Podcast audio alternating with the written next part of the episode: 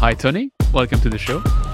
The closer you get to a customer, the bigger the margins is of your product you make. So it makes sense for a mining company that actually produces spodumene, which lithium is derived from, to go into lithium refining. You see that. You also see that with companies like Livent, Albemarle, SQM, the big players in the mining industry.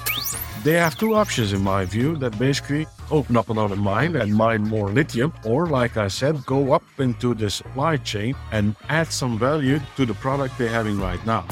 Lithium hydroxide has a shelf life. Basically, after 6 to 8 months, it diminishes a lot in quality. You don't want that for a battery, because if you diminish the raw materials in quality, the battery, the energy density and all those and the cycle things will also diminish. The PowerPoint presentations, and I say that to everybody who wants to listen to me, the PowerPoint presentations are written to entice investors to invest.